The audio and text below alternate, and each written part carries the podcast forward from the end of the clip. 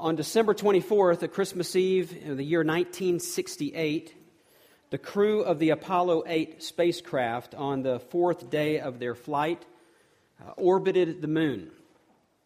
It was the most watched television uh, broadcast at that particular time. It was also the first time ever for a, a human being to witness Earthrise.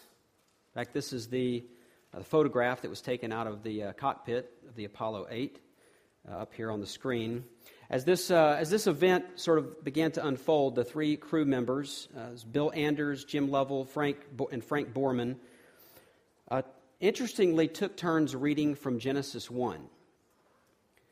Bill Anders said, quote, We are now approaching lunar sunrise, and for all the people back on Earth, the crew of Apollo 8 has a message that we would like to send to you. And then he read from the King James Bible, Genesis 1, verses 1 to 4.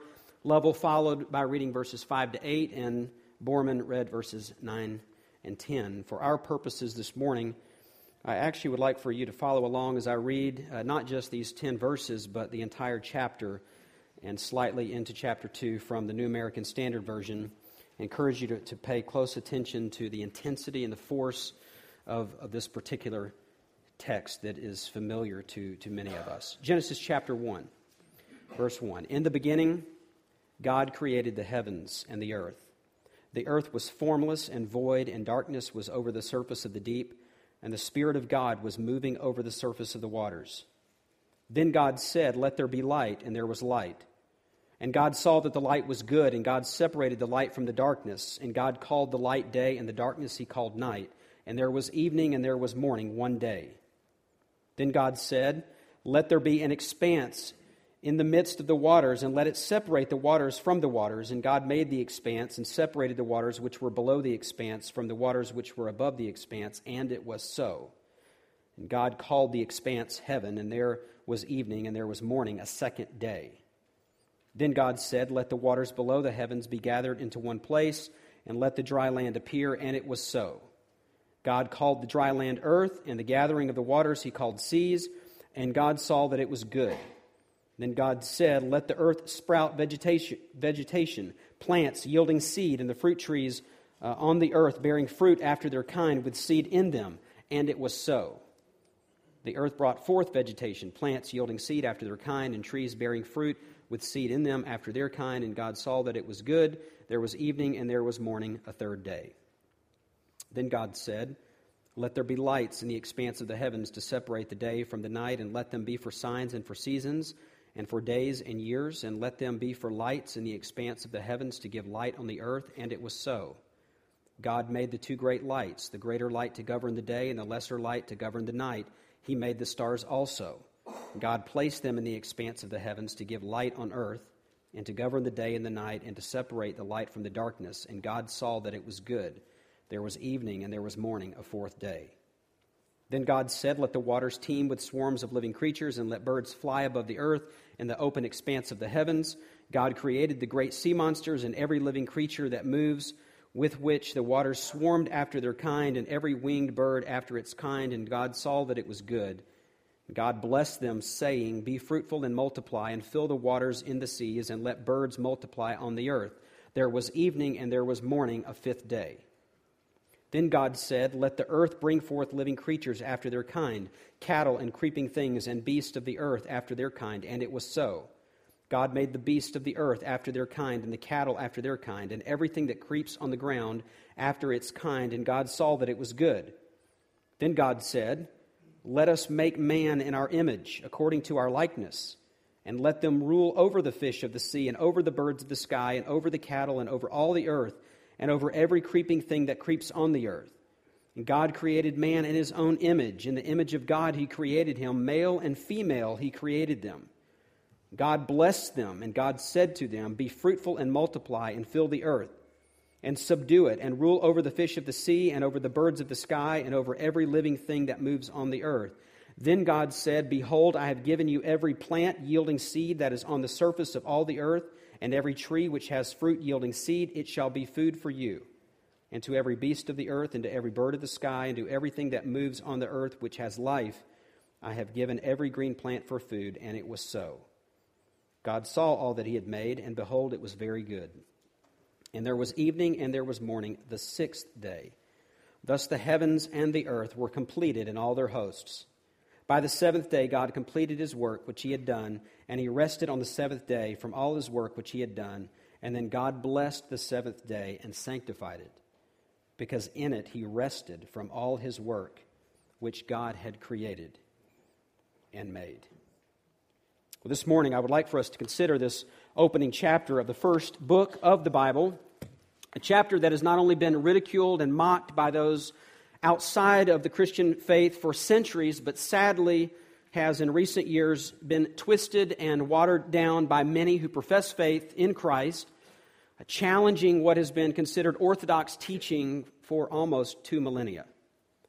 Uh, what can we learn from this opening chapter of Genesis? And and why is it so critical for us to know what it says and to be prepared to stand with confidence and conviction in the face of skepticism and, in, our day, even scorn? I would like to give you this morning five reasons why. Five, five reasons why, as believers, I believe it's so critical for us to know how it all began.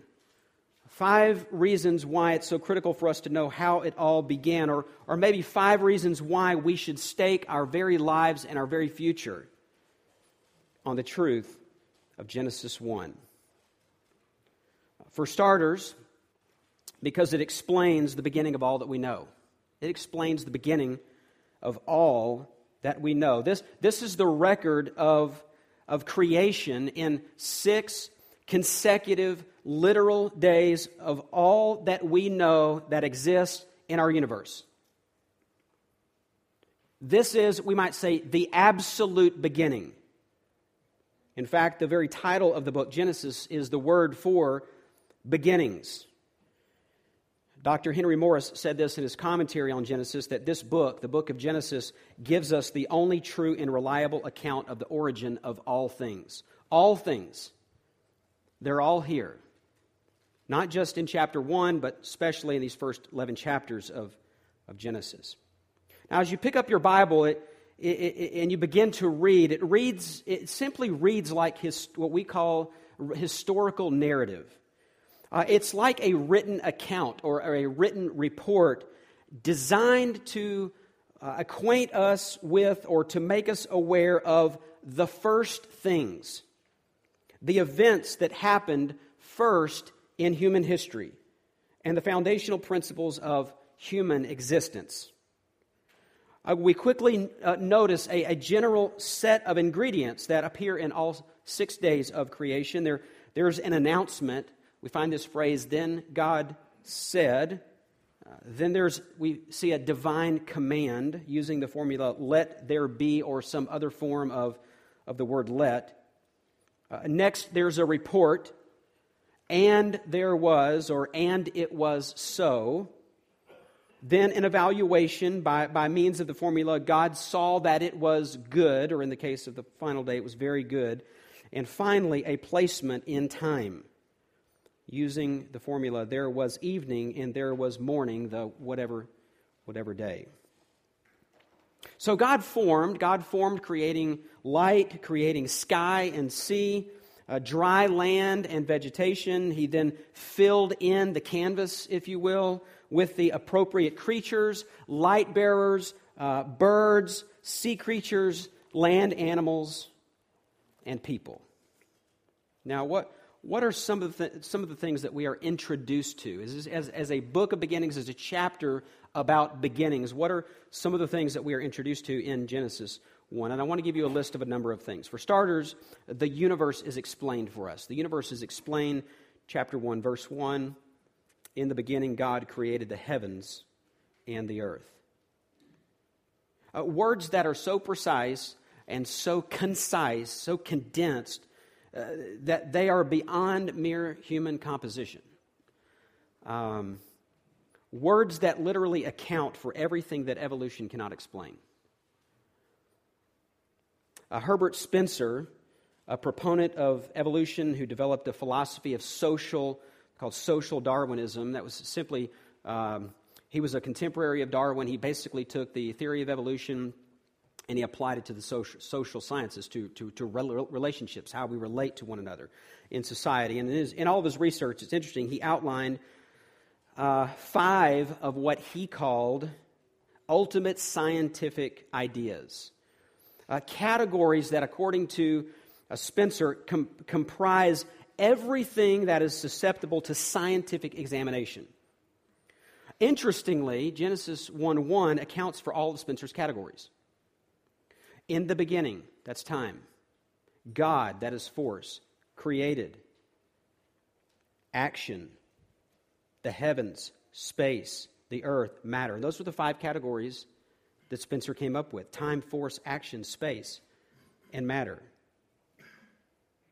So we, we might simply say this that in the opening verse of the Bible, with a seven word sentence in Hebrew, God laid out what it took Spencer until the 19th century to catalog. So at the very outset, we, we, our, our universe is explained in seven words. What happened at the beginning?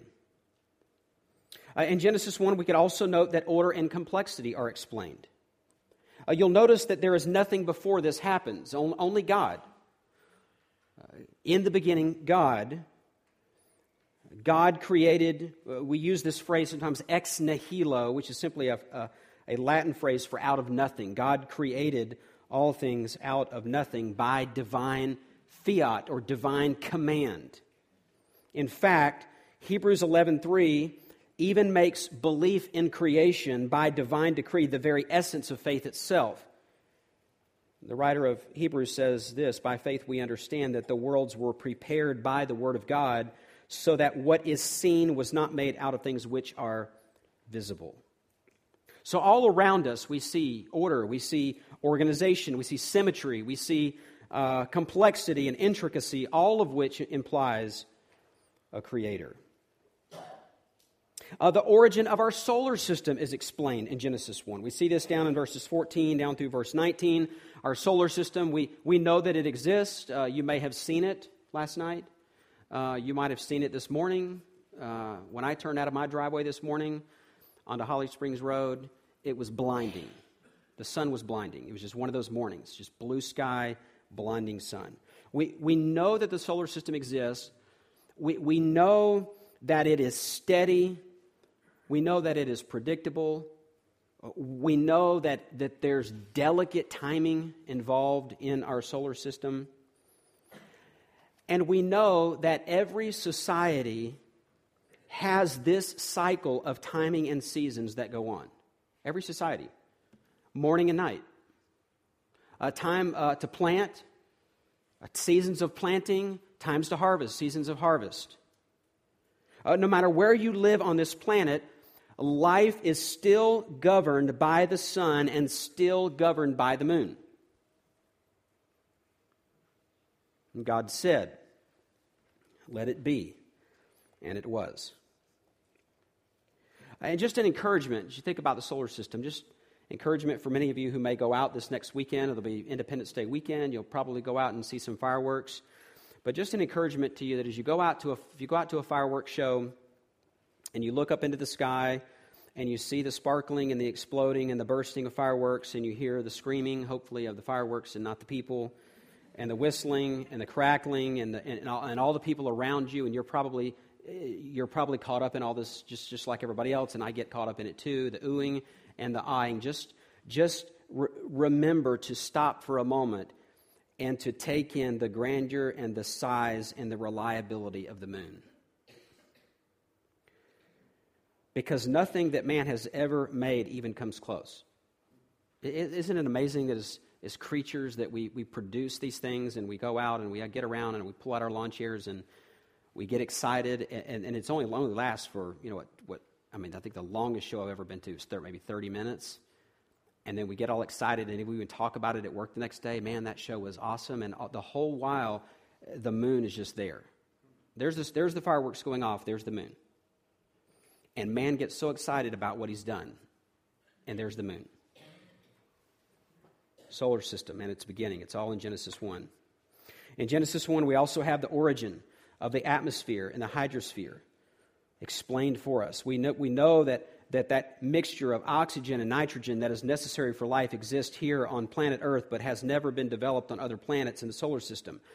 Uh, God brought life. Genesis says, God brought life out of no life. Verse 11, God said, Let the earth sprout vegetation, plants yielding seed, fruit trees on the earth bearing fruit after their kind with seed in them. And it was so.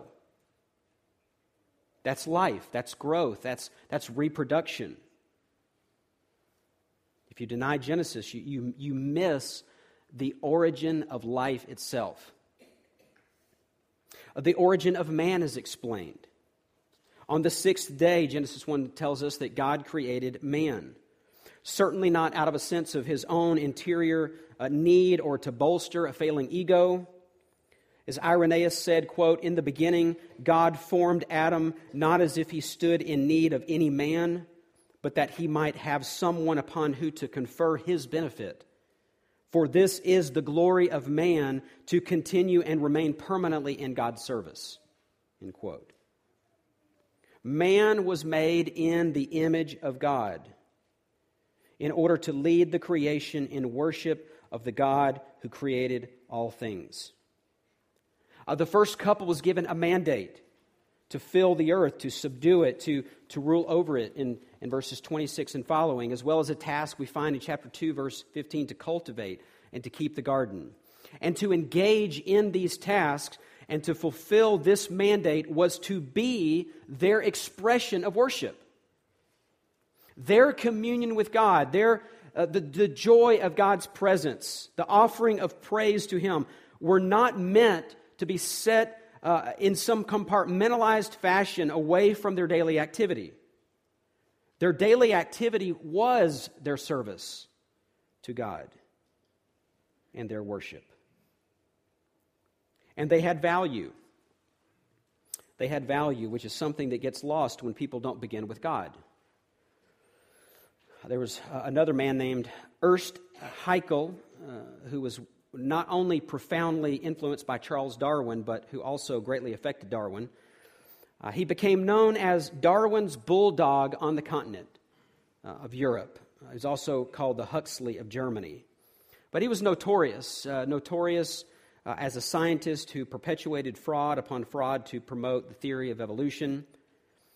Uh, uh, studied medicine and science. He was the professor of zoology at the University of Jena, Germany until he retired in 1909. And the turning point, really, in, in his thinking was when he read uh, Darwin's Origin of Species. When it was translated into German shortly after that, Haeckel uh, got a hold of that and, and read that, and it really, really changed his perspective. And in a letter to his mistress, he explained to her how he began as a Christian, but after studying evolution, became what he called a free thinker uh, and a pantheist, uh, someone who believes that the, the universe is this, the same, it's identical with divinity.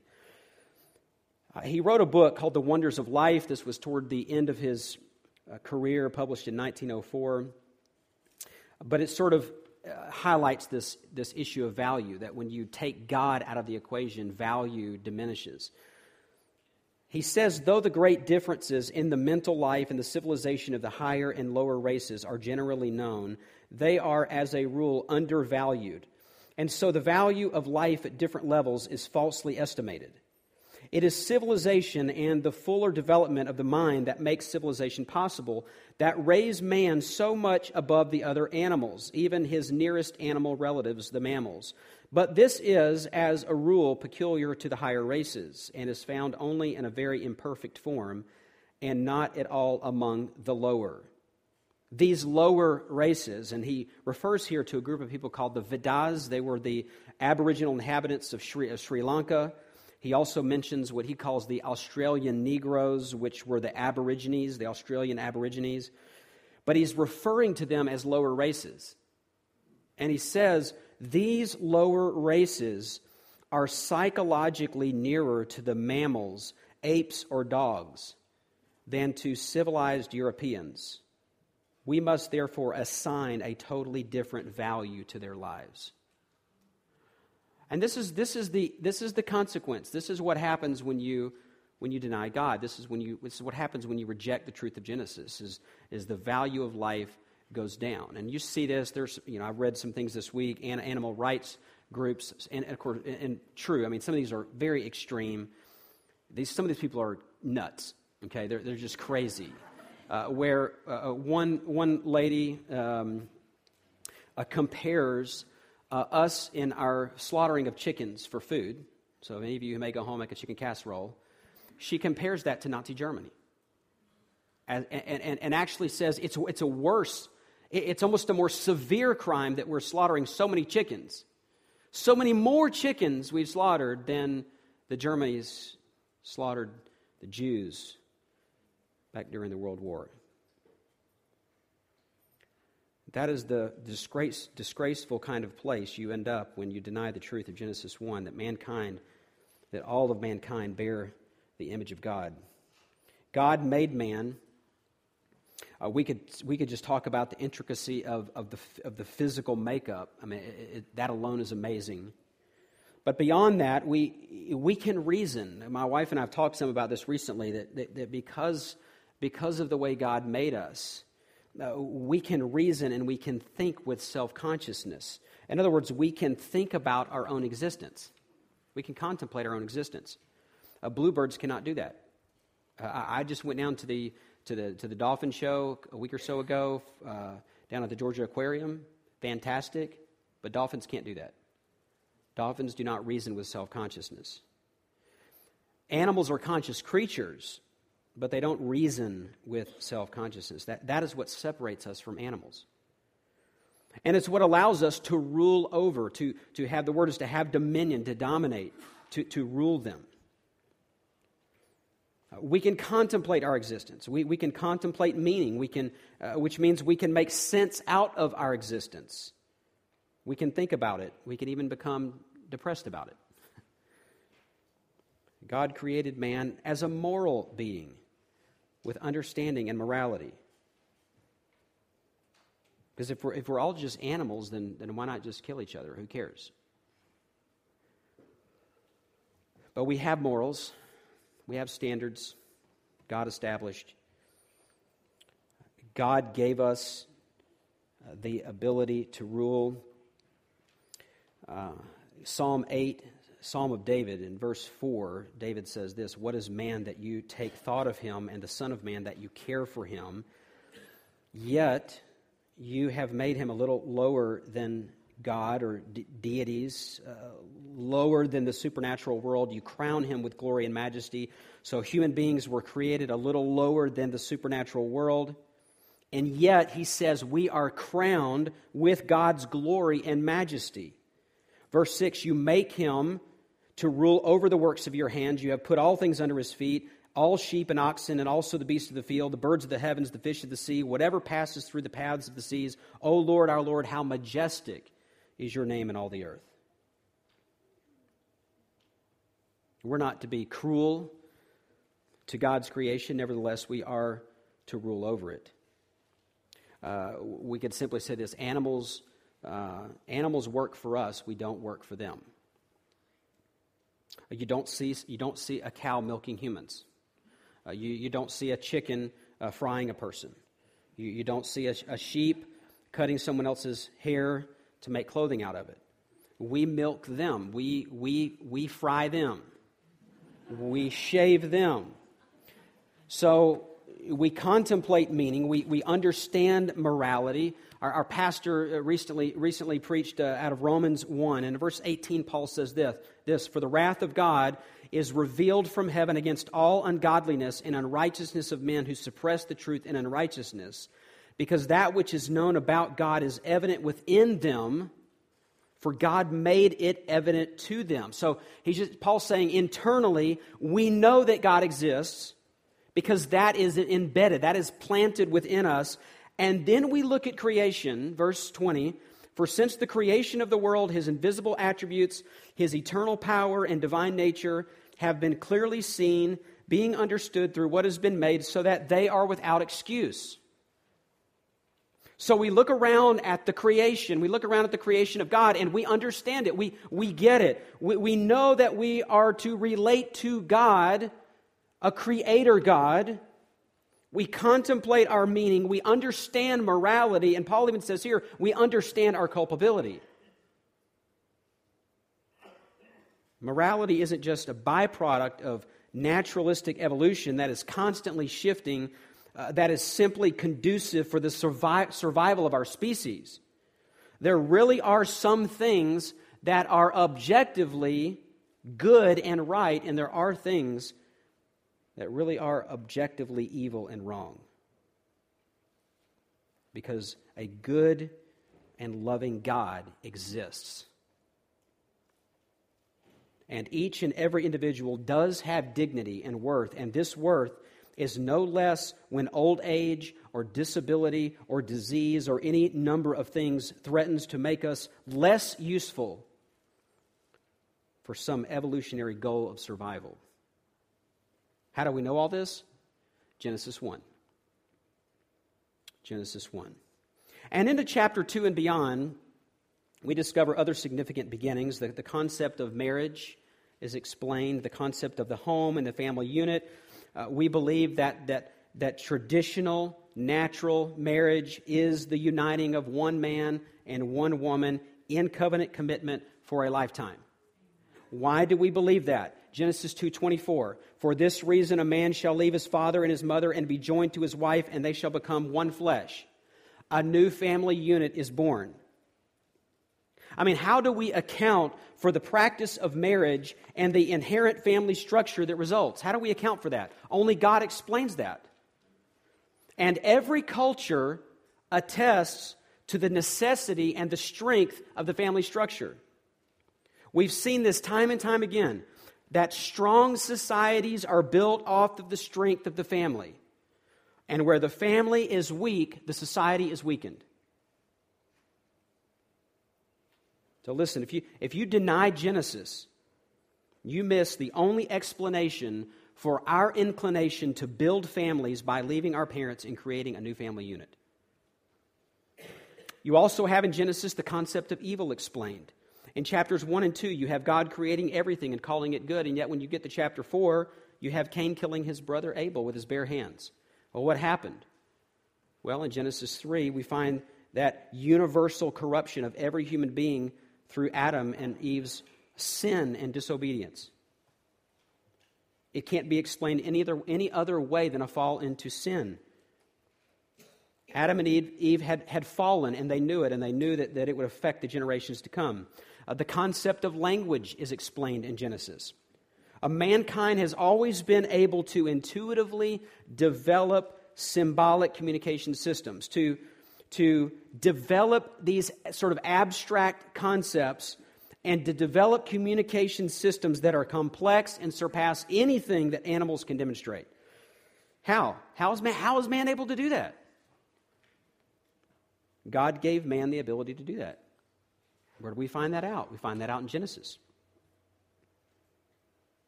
Genesis tells us that this is what happened.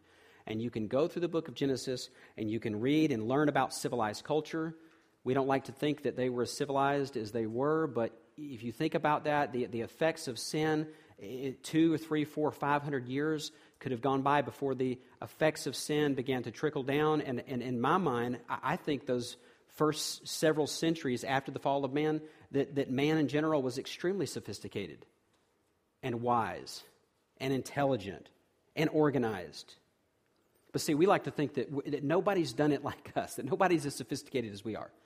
Nobody's as culturalized as we are. And yet, you go to Genesis and you learn about civilized culture. You learn about government and orderly society, uh, societal structures and social structures, urbanization, music, agriculture, textiles, writing, education, navigation, animal husbandry, metalworking, and ceramics, to name a few. In Genesis, we always uh, also learn about the development and the scattering of the nations. That's explained for us. Genesis describes how we go from one culture with one language to many cultures with many languages. It also describes for us the concept of religion. It explains the concept of religion. It tells us why men are driven to search for life after this life. It's because God made it that way. In fact, Ecclesiastes chapter 3 verse 11 Solomon wrote this, God has made everything appropriate in its time. He has also set eternity in their heart, yet so that man will not find out the work which God has done from the beginning even to the end. I know that there is nothing better for them than to rejoice and to do good in one's lifetime. Moreover, that every man who eats and drinks sees good in all of his labor, for it is the gift of God. So he's talking about work, he's talking about the cycle of work the fruit and, and the, the, the, the, the, um, the net gain, what you gain from the work. And he's saying that's, that's a good thing. It, it, this cycle of work keeps people busy, and, and, and that's, that's what God intended. It makes us productive, and when we're not productive, we, uh, we, we feel the guilt when we're not productive. When destruction comes when we're not productive, depression sets in. But he says this in verse 14 I know that everything God does will remain forever. There is nothing to add to it, and there is nothing to take from it, for God has so worked that men should fear him. God has so worked that men should fear him. So, why religion? Well, because God made it that way. He wanted men to relate to him. He created them for a relationship with him, for his glory, not for man centeredness. And it is the fall of man into sin that destroyed that intimacy. And one other we might mention the survival of God's covenant people is explained in Genesis. From the very beginning, there has been a covenant people by God's design, and here we are two th- thousands of years later, and God's redeemed people are still around. Still around. And, and, and this isn't some sort of secret society. Uh, this isn't some sort of club that's been perpetuated down for generations spanning all these cultural, all these obstacles, all these barriers, breaking through all of those things. Listen, we, we couldn't pull that off. We couldn't pull that off. We're not smart enough. We're not savvy enough to do that. And yet, all across the globe and all across gen- generations for millennia, there has been a covenant people of God, and there are continually, and, the, and they are continually following this, this same God, the God of Genesis 1. So, why should we stake our lives on it? Well, because it is the record of beginnings. And it contains all that God intended for us to know about why people and things are the way that they are. Secondly, because it helps us to understand the blessings of God are not the problem. The blessings of God are not the problem. Well, what do I mean? Well, if you think about the things that Genesis 1 tells us that God provided for mankind in addition to his physical life. So God creates man, and, and then he, and he certainly gives him life and breath. But then, what are some of those other gifts? What are some of those other things that God gives, provides for man? Well, God gave man a place to live. I mean, that's fairly obvious. He gave man a place to live, a place to inhabit. Uh, he gave man sustenance, right? He gave man food and drink. Uh, he gave man a job to do. Uh, we might say meaningful work or meaningful responsibility. And he gave him a person to enjoy life with. Gave him a person to enjoy life with. Or we'd say human companionship. And what I find interesting is, and I've, and I've been, this has sort of come to light for me as I've been teaching in Bible study uh, in the last several weeks on, in the book of Ecclesiastes, is that these categories haven't changed very much.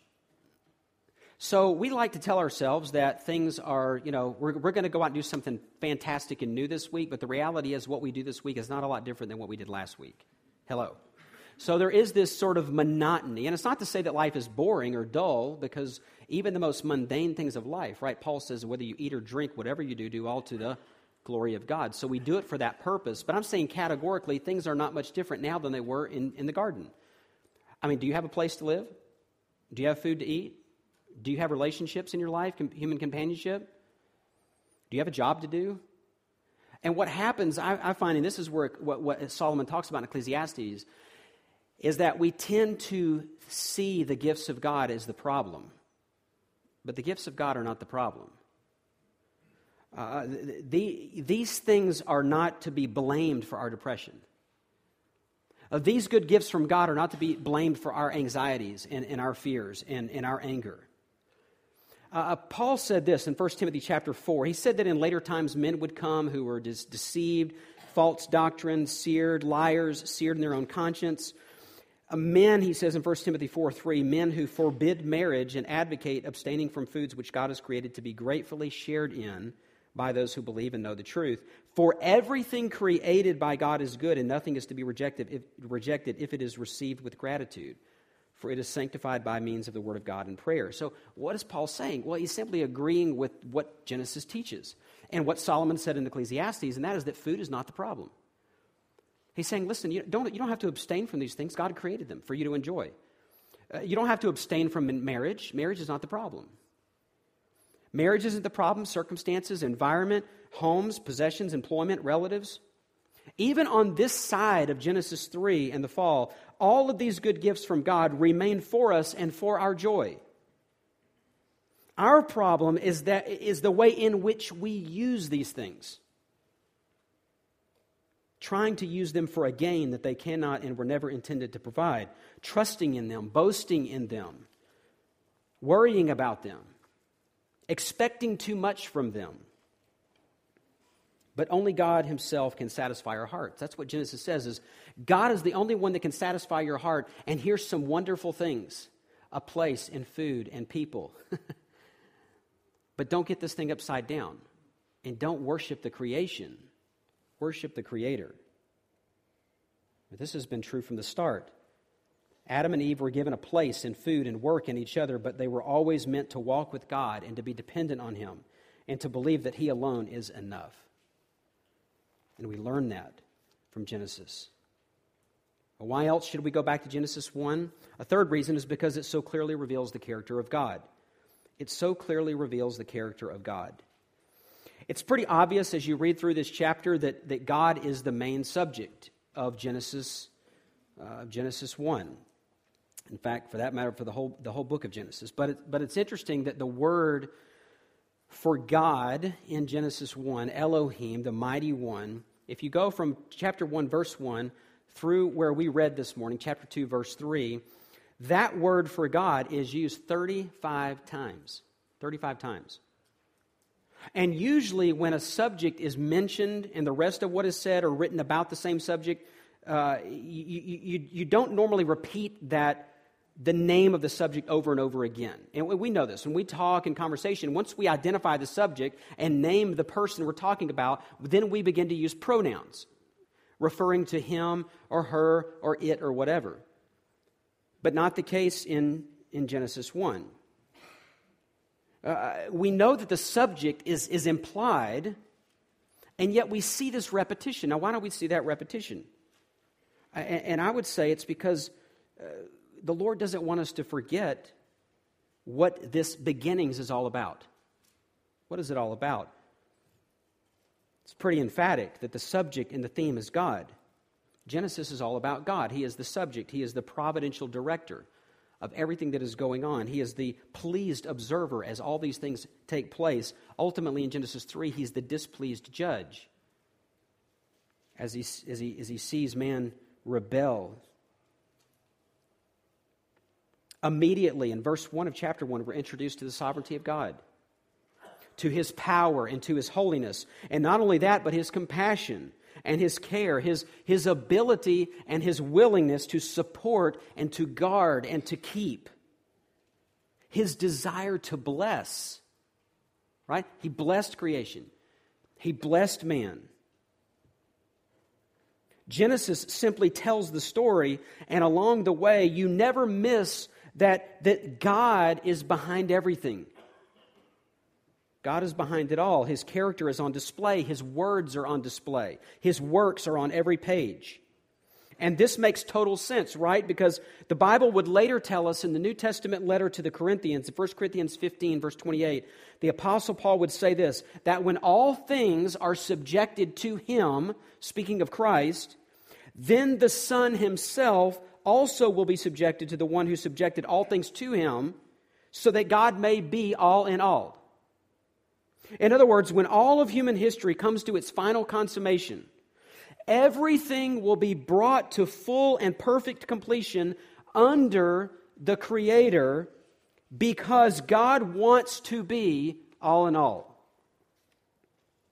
When Jesus has redeemed all of his people, And the consummation of the ages has come, and we finally reach the end, and mankind for his rebellion has been, has been judged, and believers have been rescued, and we go into the new state, the new heavens, the new earth, and finally the eternal state. Jesus will take all of his redeemed people, hand them to the Father, and the Father will become all in all. And that is why Genesis was written to tell us how it all began and where it's heading so that when we get to the end of the scriptures, we know that that was its purpose all along. That was the purpose. Uh, Lord willing, next Sunday, I'll, I'll fill in for uh, Shane one more week, and we're going to go to Revelation 22. Going to go to the end of the book so that I can tell Shane I don't know what his problem is. That we covered from Genesis to Revelation in two Sundays. And I don't know why it takes him so long to preach three verses, you know? But it's important. It's important, folks, that we know how it all began. It's also important that we know how it all will end. And so we'll look at that. But this is why God fills every page of the Bible. This is why he is mentioned in the very beginning.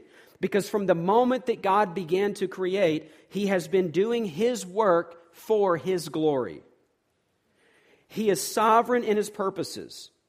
He's been bringing about all of his good pleasure so that his people are all filled up to all the fullness of God, so that one day all of creation will reflect the blazing glory of his holy nature. And all of this is meant to humble us. You're not supposed to read Genesis 1 and come away proud. It's God, God, God, God. It's meant to humble us. It's meant, everything about Genesis 1 is meant to help us to genuinely deal with the man centeredness and the pride that afflicts us, to inform and to deepen our understanding for, uh, of the glory and the character of God, and as a result, to change our life. In Genesis 1, God is on display, and it should blow our minds that this is the God that we know personally. Number four, Genesis 1 is significant because its theme will be the theme of our worship in heaven. In Genesis 1, God's decision to create the universe was the effective cause of worship. He created, and that which sprang into being through His Word and by His Spirit as a result of His creative will, worshiped. And worship has always started with God. It always begins with God. Human beings were not the initiators of worship, and they certainly were not the only ones to worship. In fact, according to Job 38, verse 7, conscious heavenly beings, the hosts of heaven, sang together and shouted for joy at the time of the creation of the world. Based upon Psalm 96 and Psalm 148, even the terrestrial creation was glad and rejoiced and exulted and worshiped God by doing his will. It existed for him and it obeyed him. And all of this was going on before God created man which means that when God created our first parents, they came into a worship filled creation. All of creation, celestial, terrestrial, and human, was built for worship. That creation and all of its diversity would display his glory and evidence his splendor. This is our duty and our delight to glorify God. And one of the ways that we do this is by remembering and praising him for his creative acts Psalm 95 Oh, come, let us sing for joy to the Lord. Let us shout joyfully to the rock of our salvation. This sort of ramped up, high volume, high octane praise. Let us come before him, verse 2. Come before his presence with thanksgiving. Let us shout joyfully to him with psalms, for the Lord is a great God and a great King above all gods, in whose hand are the depths of the earth, the peaks of the mountains are his also, the sea is his, for it was he who made it, and his hands formed the dry land. It, it causes us to praise, it moves us to praise. This is our theme.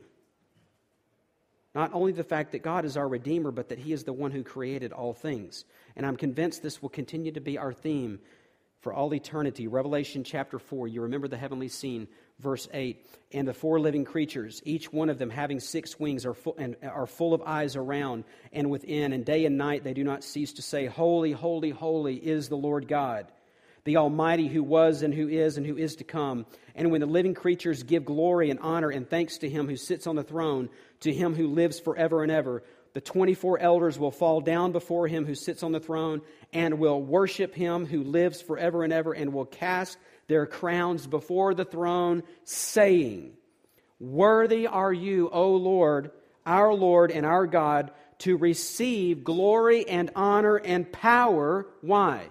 For you created all things. And because of your will, they existed and were created. Worship isn't simply or, or even primarily our response to grace. It's much bigger, much broader than that. It's extolling and serving Him because He is the Almighty Creator, not just the gracious Redeemer. Well, one, one final reason why we need to know how it all began. Because this is the foundation of our evangelism. This is the foundation of our evangelism. This is where our evangelism must begin. Uh, Francis Schaeffer once said that if he had an hour to spend with an unbeliever, he would spend the first 55 minutes talking about creation and what it means for humanity to bear the image of God. Then he would spend the final five minutes explaining the way of salvation. If we want to be effective witnesses to Christ in our day, we'll have to go back to the Bible and learn to present our case as the Bible itself does. We'll need to begin with the doctrine of God as creator, explaining who he is and what he has done. We'll need to explain how human beings are created in God's image and therefore responsible for what they do. How we have fallen from that high calling and that intent. How we need someone to rescue us, to save us from ruin and destruction.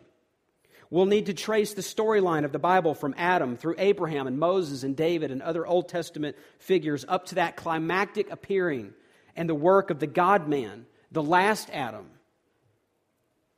the Son of God, Jesus Christ.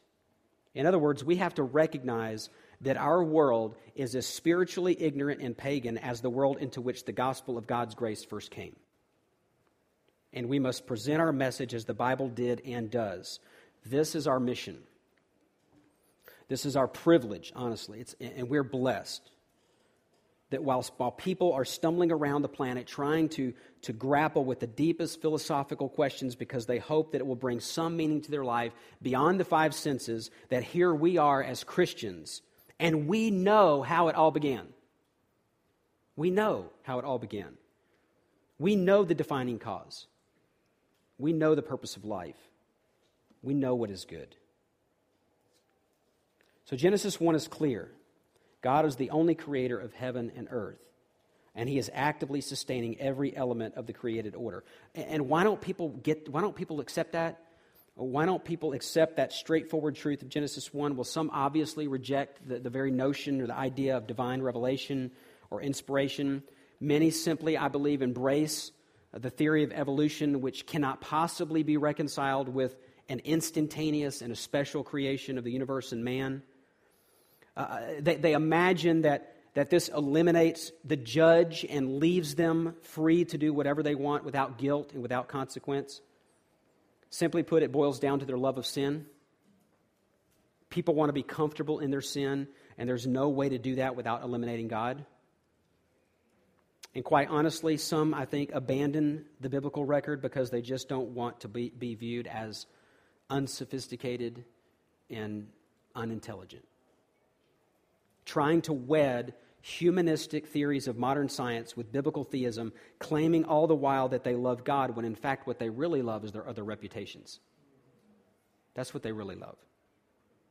But here's the problem if you deny the literal interpretation of Genesis, that Genesis account of creation, you've undermined every major doctrine of the Bible the sovereignty of God, the inerrancy of Scripture, the, depravity of man, the doctrine of original sin, the doctrine of justification by faith, the gospel itself.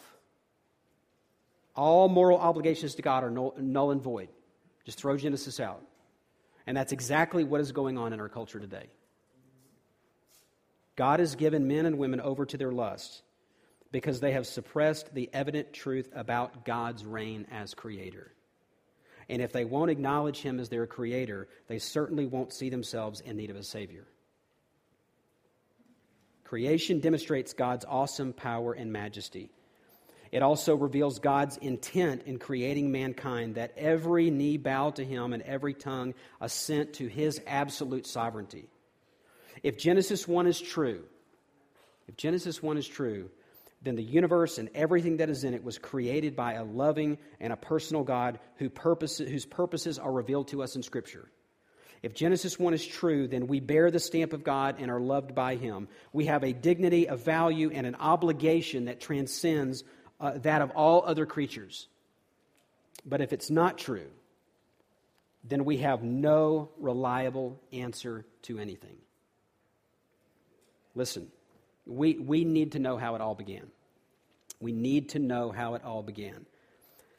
And be encouraged, folks, the foundation is not shaky. The, the, the foundation is not shaky. The foundation stands firm. In the beginning, God created the heavens and the earth.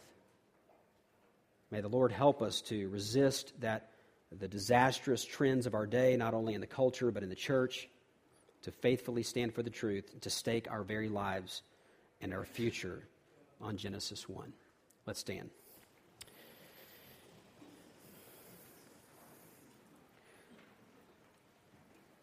Our gracious God, worthy, the scripture says, worthy, worthy, worthy are you to receive glory and honor and power. For you created all things, and because of your will, they existed and were created. Lord, your word says so, and we believe it to be true. May it make a difference in the way that we live, in the way that we work, in the way that we worship, and in the way that we witness this week. Lord, we also pray for those in our service today who, uh, like all of us, have failed to glorify you, that have actively rebelled against your authority and gone their own way. Lord, may they humble themselves before you and grasp the significance of the cross, the significance of the death and resurrection of your Son. May they believe on him and confess him that they would be forgiven forever. In Christ's name. Amen.